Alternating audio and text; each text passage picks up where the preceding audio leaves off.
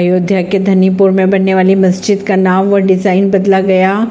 उत्तर प्रदेश के अयोध्या के धनीपुर में बनने वाली मस्जिद का नाम व डिज़ाइन अब बदल चुका है। इंडो इस्लामिक कल्चर फाउंडेशन के अध्यक्ष के अनुसार पैगंबर मोहम्मद के नाम पर इसका नाम मोहम्मद बिन अब्दुल्ला मस्जिद रखा जाएगा।